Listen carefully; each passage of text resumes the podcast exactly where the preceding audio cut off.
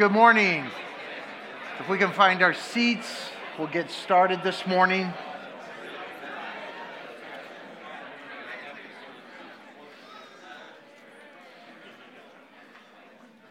If you are visiting us today here at King's Cross Church, um, my name is Wayne, and I'm just one of the members.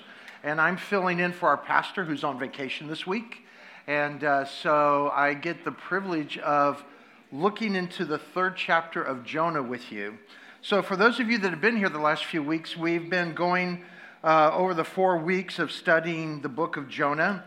Um, so far, we have reflected on the rebellion in our lives. I'm getting feedback. Is that just me? Do I need to move? Or it's fine. Okay. Um, so we've looked at the, uh, we've reflected on the rebellion in our lives that keep us from following God when Jonah ran the other direction. Uh, then we looked at God's purpose in the storms of life. And then last week, we were faced with God's power over heaven and earth and his ability to do impossible physical miracles and brings about salvation. So, out of respect for God's word, if you will stand with me as we read the third chapter of the book of Jonah.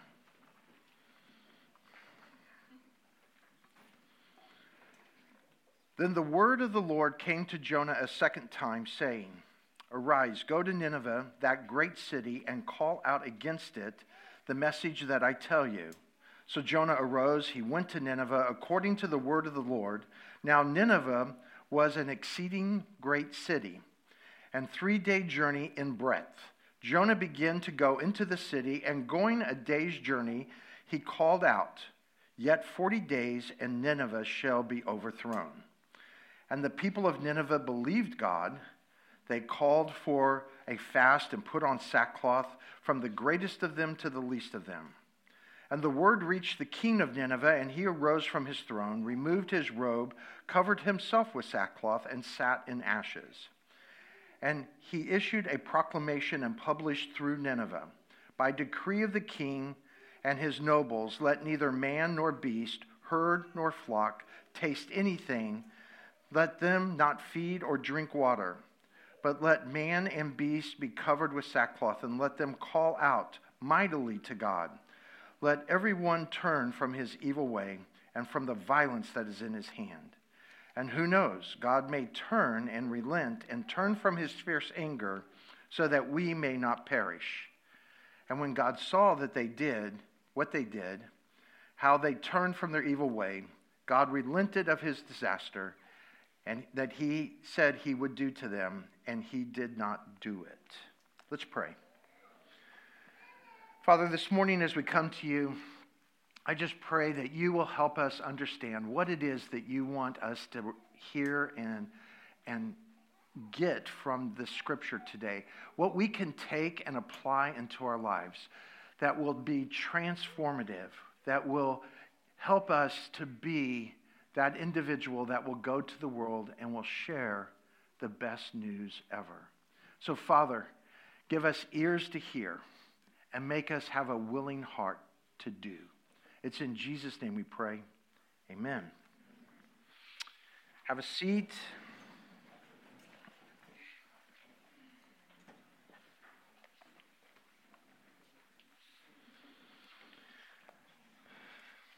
So, this passage starts out, and the word of the Lord came to Jonah a second time. So here we find God is rewriting Jonah's story. So if we look two chapters before, God had the same command to Jonah, right? He says, Get up and go to Nineveh. And instead of doing that, Jonah turns around and goes the opposite direction. So, what we really are finding ourselves here in this third chapter doing is starting where God wanted the book of Jonah to actually start. And instead, with Jonah's rebellion and running away, and then having to have a course correction, we saw last week that maybe the fish had something to do with turning him in the right direction. Uh, but once he got onto land, we find Jonah actually walking toward Nineveh.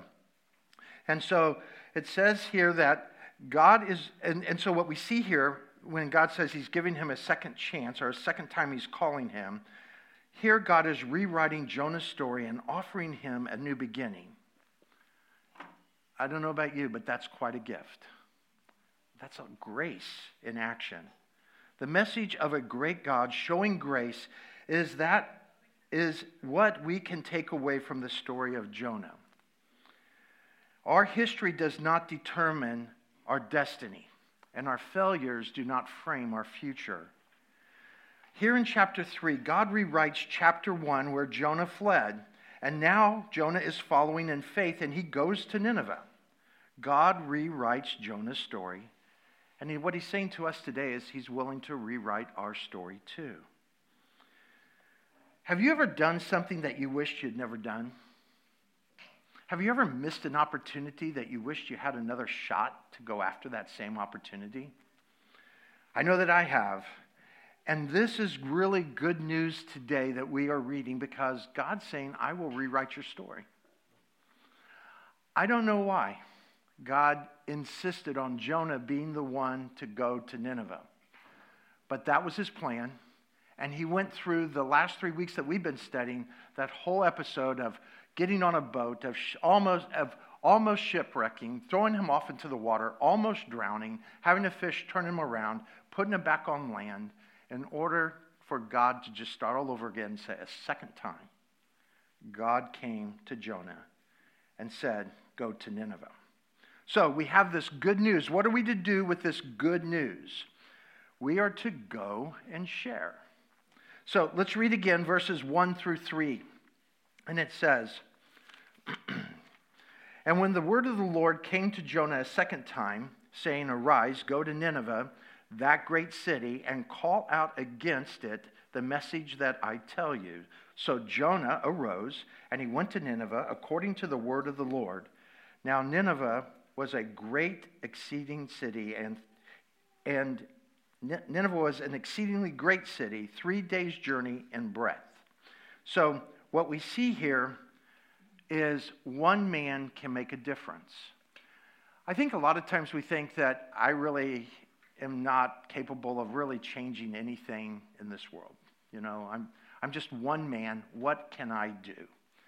And I think that Jonah was not so much fearful that he was one man that will do something, but he was fearful that God is a great God and he was going to do something mighty when Jonah went and did what God told him to do. And I think that that's one thing that we can take away from this is one man, one woman, one individual willing to do what God's called you to do, to be on mission with God, can have a huge impact. When Jonah did this, it wasn't just a few people, the people that just heard him, even the king who did not hear him, but the story and the message got to the king, the city changed course. It affected them in a profound way.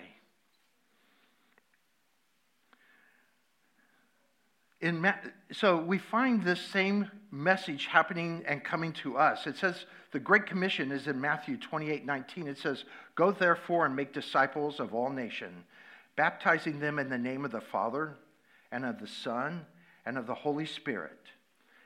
And Jesus then said in Mark 6 15, he says, he says to them, Go out to the world and to preach the gospel to all creation. So we have the same marching orders that Jonah had. Jonah was asked to go and preach. And we are asked to do the same thing and in the same method, and that is to preach. Okay, some of you may going, I'm not called to preach. Uh, you can do that, Wayne, but I'm not going to do that. So, preaching doesn't mean standing in front of a lot of people and yelling at them. I'm not going to yell at you today. Um, but it, it doesn't mean that you have to stand up here and talk to a lot of people. Preaching can be conversational. It can be something done over the phone, it can be done through a text, it can be done just face to face talking to someone. It can be done at a restaurant, it can be done at the beach, driving in a car. You could be sharing God's good news with other people. And so we are given the same marching orders that Jonah was given, and that is to preach this good news, the best news ever. And so Preaching is not based upon volume or size or the audience, it is based upon compassion and clearly sharing Scripture. Preaching is verbally communicating the message of the gospel. We have been, we have been called to do that. We are to share our faith without apology. In Romans 1 15 through 16, Paul says this So I am eager to preach the gospel to you also, who are in Rome, for I am not ashamed of the gospel, for it is the power of God for salvation for everyone who believes. Okay, but why preach? Why, why do we have to preach? You know, it would be so much easier if God would just come down and convert everyone. You know, it'd take all the pressure off of us, right? Why do we have to be the one verbalizing? And so, um, so let me catch up with myself here.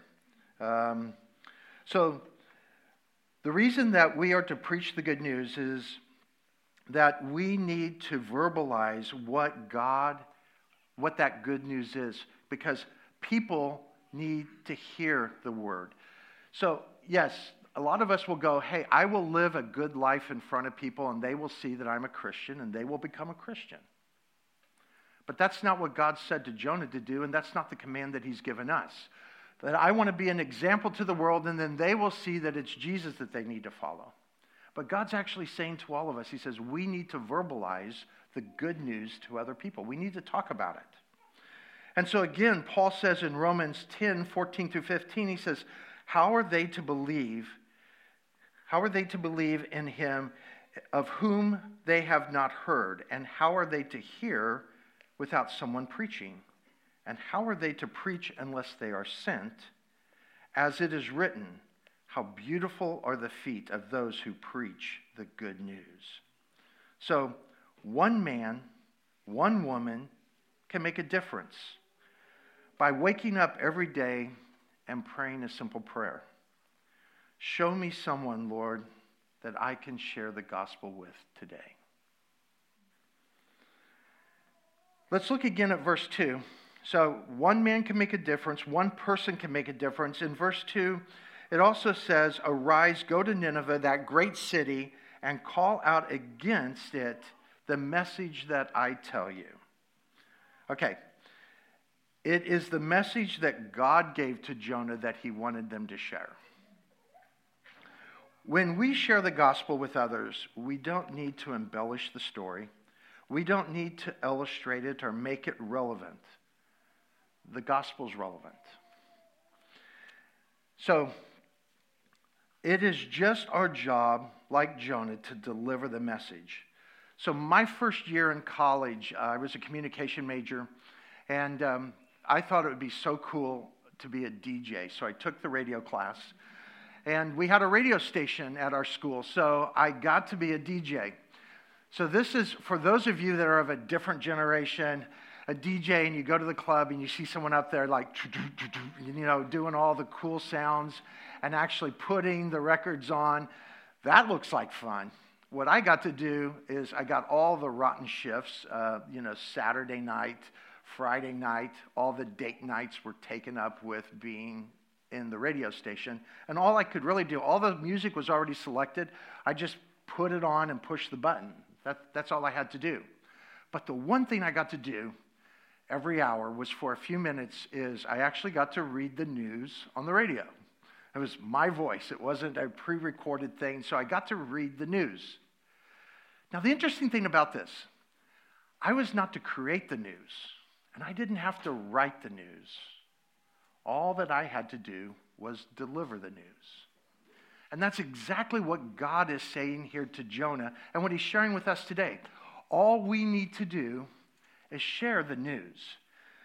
I know that many of us get scared when it's time. You know, we have a friend, we know someone that really needs to hear what God can do in their life.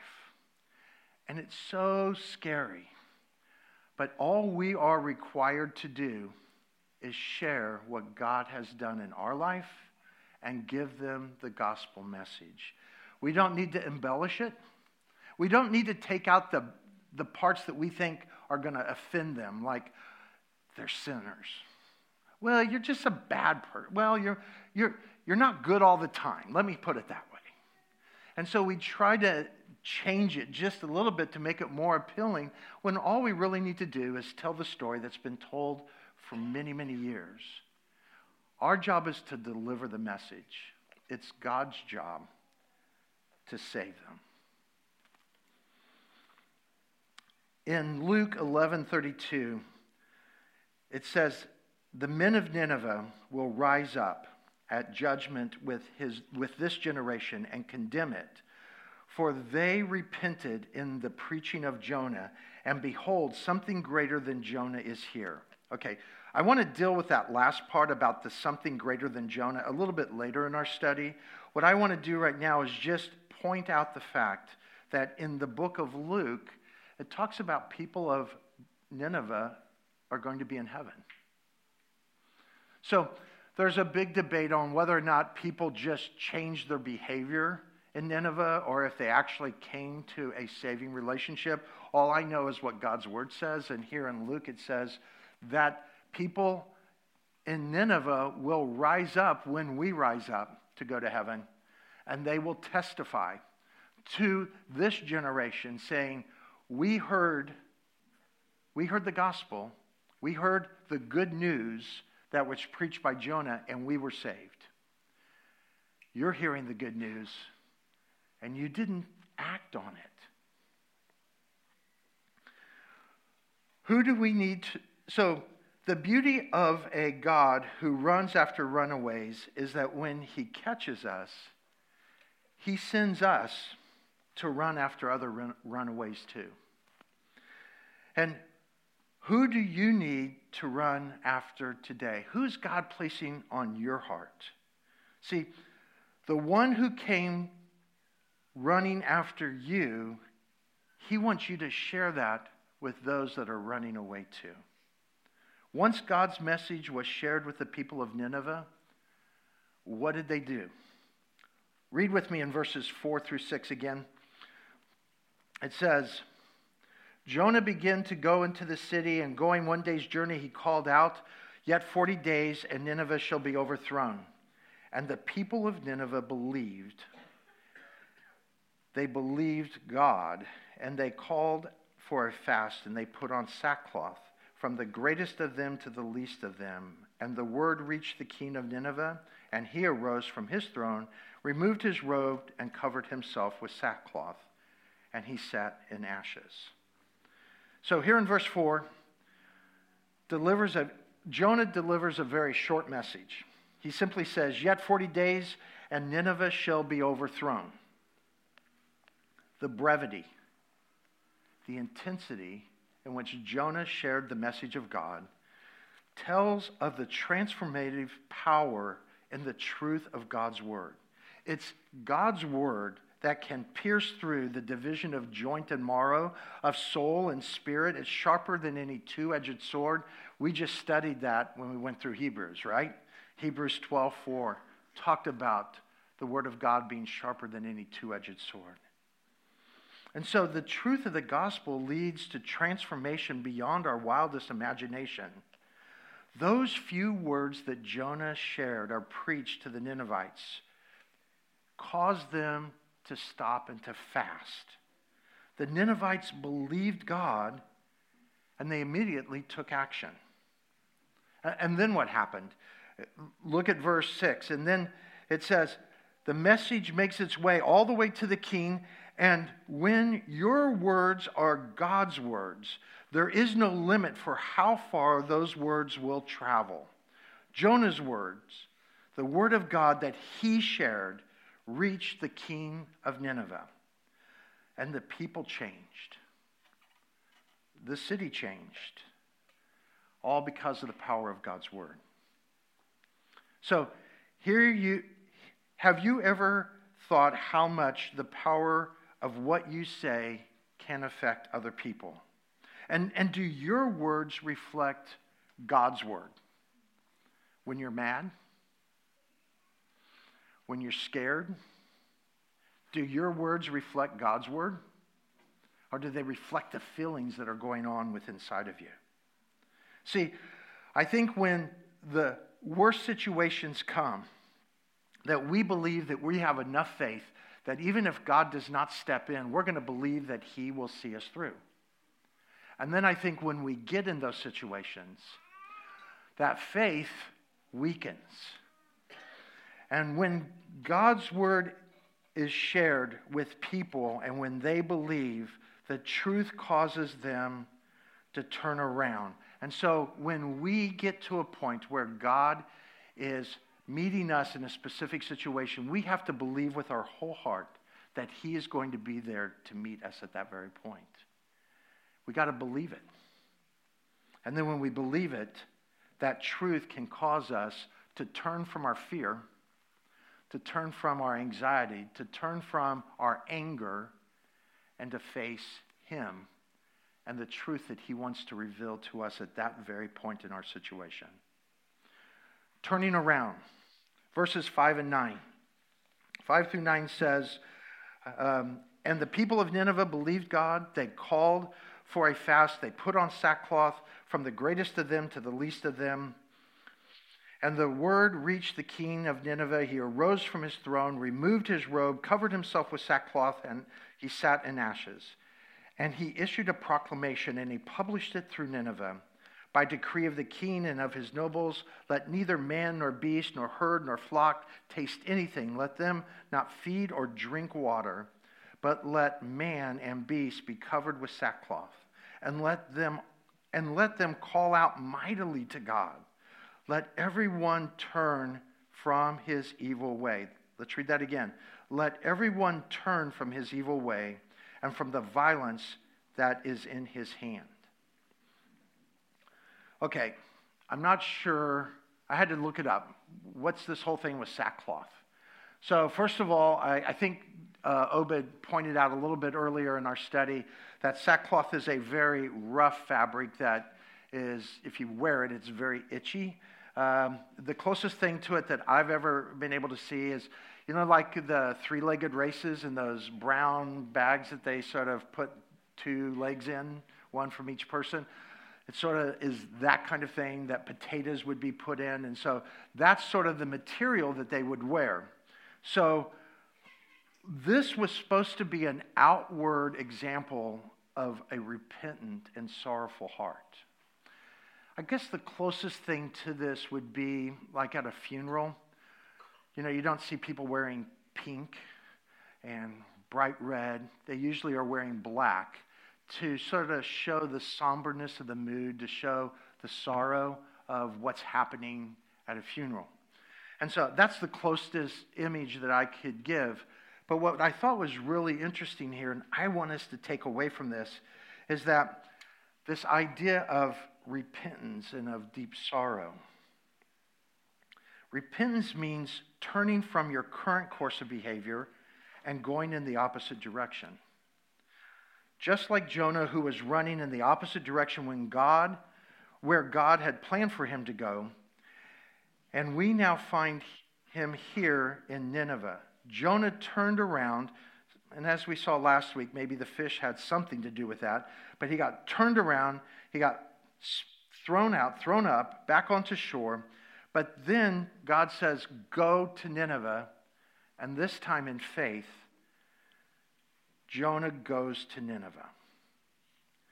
And here in this passage, we see that even in verse 8, the king decreed, and he says, Let everyone turn from his evil ways and from violence. If it is your desire to have a repentant heart, to, to see your family repent, your church, your community, to turn from their ways that are self destructive, and to come into a personal relationship with Jesus, then our outward actions are sackcloth, is, first of all, it says, seriously pray and fast. This is something that our pastors talked a little bit about, you know, seriously praying. So it's one thing to pray a nice prayer, a cute prayer like, God is great, and God is good, and let us thank Him for food. And maybe you have some some prayers that you've memorized. Maybe you've come from a traditional church that has given you a number of prayers that you can share. But a serious prayer and fasting is when we come and we talk to God from our heart. I can't think of another instance in the Bible describing such a fervent prayer than right here in the book of Jonah, where these people are being told in 40 days, you're going to be wiped off of the face of the earth. It was serious business. I mean, we're reading it like scripture, and we almost treat it like a story. But if you were told by a doctor in 40 days, you're going to die, would you go, hey, God, bad news? You know, God is good, God is great. Let us thank Him for this good news. Now, you, you are going to get down on your knees and you're going to have sleepless nights and you're going to pray. And for some of you, you may have had situations uh, in your life already that have caused you to stop what you're doing and go, this requires serious prayer. And then fasting, putting aside the comforts of life. So when we are faced with with larger than life situations that we don't know how to handle and what to do with, this is when we need to get on our knees and we need to start and pray. There's an English evangelist called Leonard Ravenhill, and in his sermon, God's Way, he says this The church is dying on its feet because the church is not living on its knees. I, I wonder what would happen if we truly lived a life of prayer and fasting? If prayer, serious prayer, and fasting was a part of our regular life, what would that do with our relationship with, between us and God and between us and those around us? I want to challenge you today to pray a prayer of repentance. Whatever you are wrapped up in, whatever you feel caught up in, whatever you're sucked up in, that is keeping you from Jesus today, ask God to search your heart, to show you anything that is grievous, anything that is causing you and keeping you from a close relationship with the Lord. Ask Him to make His word the most important thing to you. That you would start to read His word and to hide it deep in your heart, that you might not sin against Him. So, sackcloth, our outward appearance, the first thing is we need to pray and fast.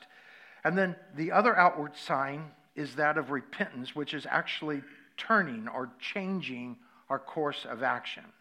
Repentance isn't negative. It's not scary. It's, it's literally turning to something more beautiful. It's turning so that you can see your Savior's face it's sort of like Peter in the boat when he turned and he saw Jesus on the shore. What did he do? Did he say paddle faster? We got to get there faster. He, no, he, he threw pride to the side and he took his robe that was all tied up and he dropped it and he dove into the water and he swam to shore. That's what he did when he turned around and he saw Jesus. So repentance must precede revival. As we see here in Jonah, everyone from the king down to the very least of those in Nineveh showed an outward appearance of repentance and deep sorrow. They were unsure of what the result would be. They were hopeful that maybe if they turned from their wicked ways, if they did what God was asking them to do, if they stopped doing the things that were self destructive to themselves and those around them, then God would change his course of action. So basically, what they were saying was wake up, change your life. Instead of tearing your clothes, maybe we need to tear open our heart and allow God's healing power to get in there and do a mighty work, to, to start working on our heart. This is an urgent matter. And the people of Nineveh realized that and they turned around and they were willing to let God meet them where they were. One of the greatest moments some of the greatest moments that happen when you turn around. I know that when I have gone hiking and gone up a hill, and I get to the top and I turn around and I see an absolute gorgeous sunrise or a sunset, and you see just all that scape below you. It's amazing. And as we mentioned, there's a lot of new babies.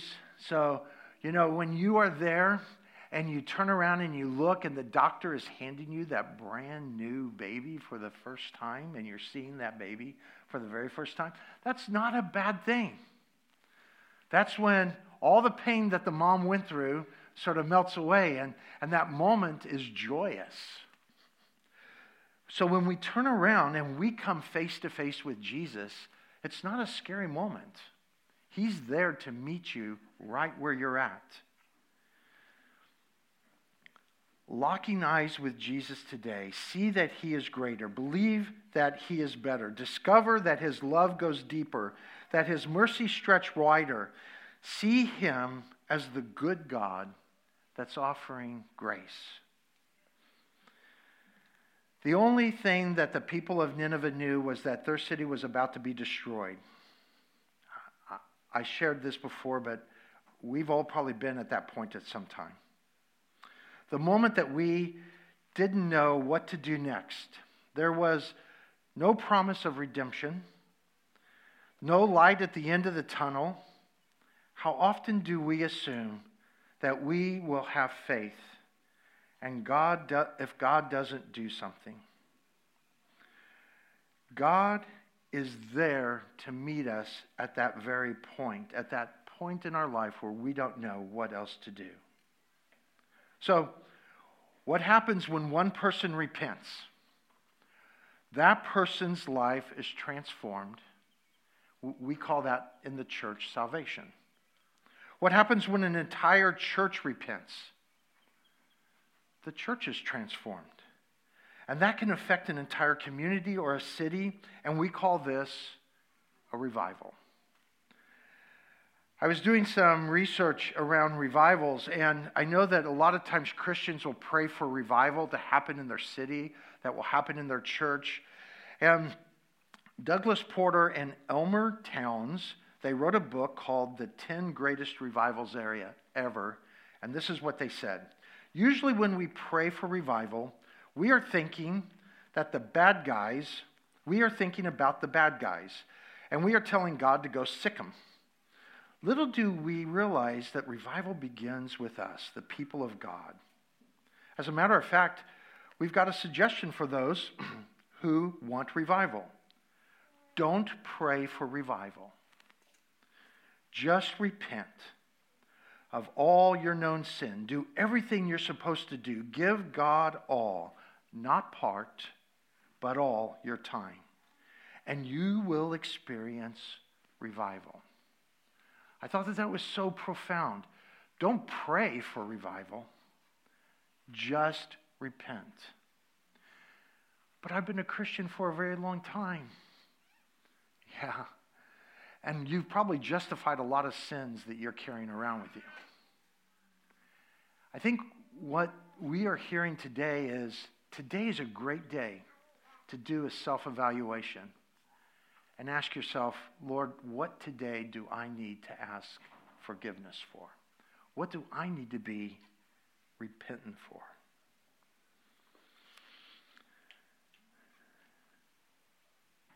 the best news ever. The book of Jonah is all about the best news ever. The book of Jonah is not about a well. A well's just the footnote. But I think for most of us who've heard the story of Jonah, we've also heard about the well. And it's not about Jonah, even though his name is the title of the book. I, I almost believe that the title of this book could be Insert Your Name Here. Because what God is talking to Jonah about, about being rebellious and coming back, what God's talking to Jonah about, and that prayer that Jonah gave last week from the midst of sitting in the well and from drowning in the water, and, and God speaking and touching and turning him around this message that we're looking at today about the good news, about going and sharing, about believing, and about allowing it to have an impactful purpose in our life to change us in a very profound way. That's what the book of Jonah is about. The book of Jonah is all about a good God who is willing to show grace. So let's look at verse 10. And it says, When God saw what they did and how they turned from their evil way, God relented of the disaster. And he had said, and he, and he relented of the disaster that he had said he would do to them. And he did not do it. Grace is receiving something that you don't deserve forgiveness of sin. And God's willing to do that. Jonah 3 concludes and articulates one of the great mysteries of the Bible God's patience and grace. Jonah wasn't the first one, nor will he be the last to disobey God. And yet, God still radically chased after him. Jonah wasn't the last that God would chase down. The story of Jonah and Nineveh, the story of our disobedience and God's grace, it's, it is His willingness to forgive us. This is the best news ever. This is the gospel. That God would look at a world which He created, and He looks at us at our worst, the worst moments, and He says, I will do anything to have these people with me forever. That's what the story of Jonah and Nineveh is all about. It's the story of our disobedience.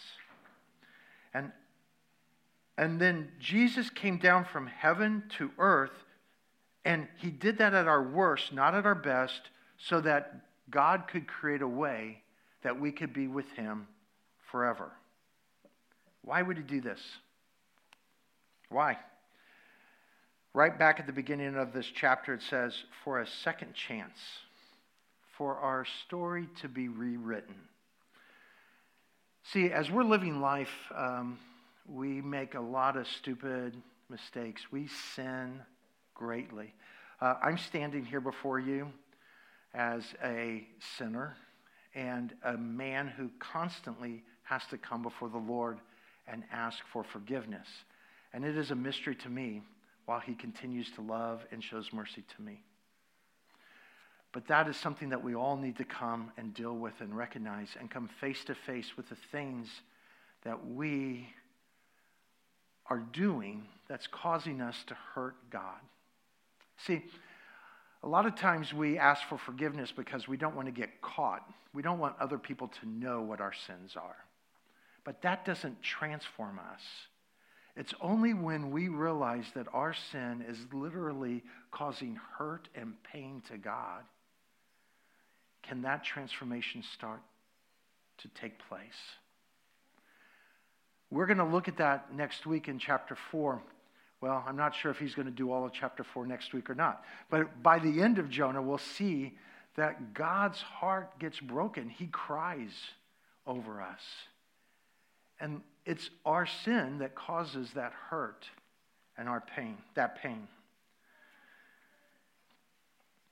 The best news ever is all wrapped up in this story of Jesus is a better Jonah. Remember back, I shared in that verse out of Luke 11 32, the men of Nineveh will rise up at the judgment and when and with this generation and condemn it, for they repented at the preaching of Jonah and behold, something greater than Jonah is here. What's greater than Jonah? Luke's saying Jesus is greater than Jonah. Jonah went from Israel to Nineveh, and Jesus went from heaven to earth. Jonah went to Nineveh unwillingly, but Jesus came to earth willingly. Jonah was spat out of a fish, but Jesus walked out of a grave.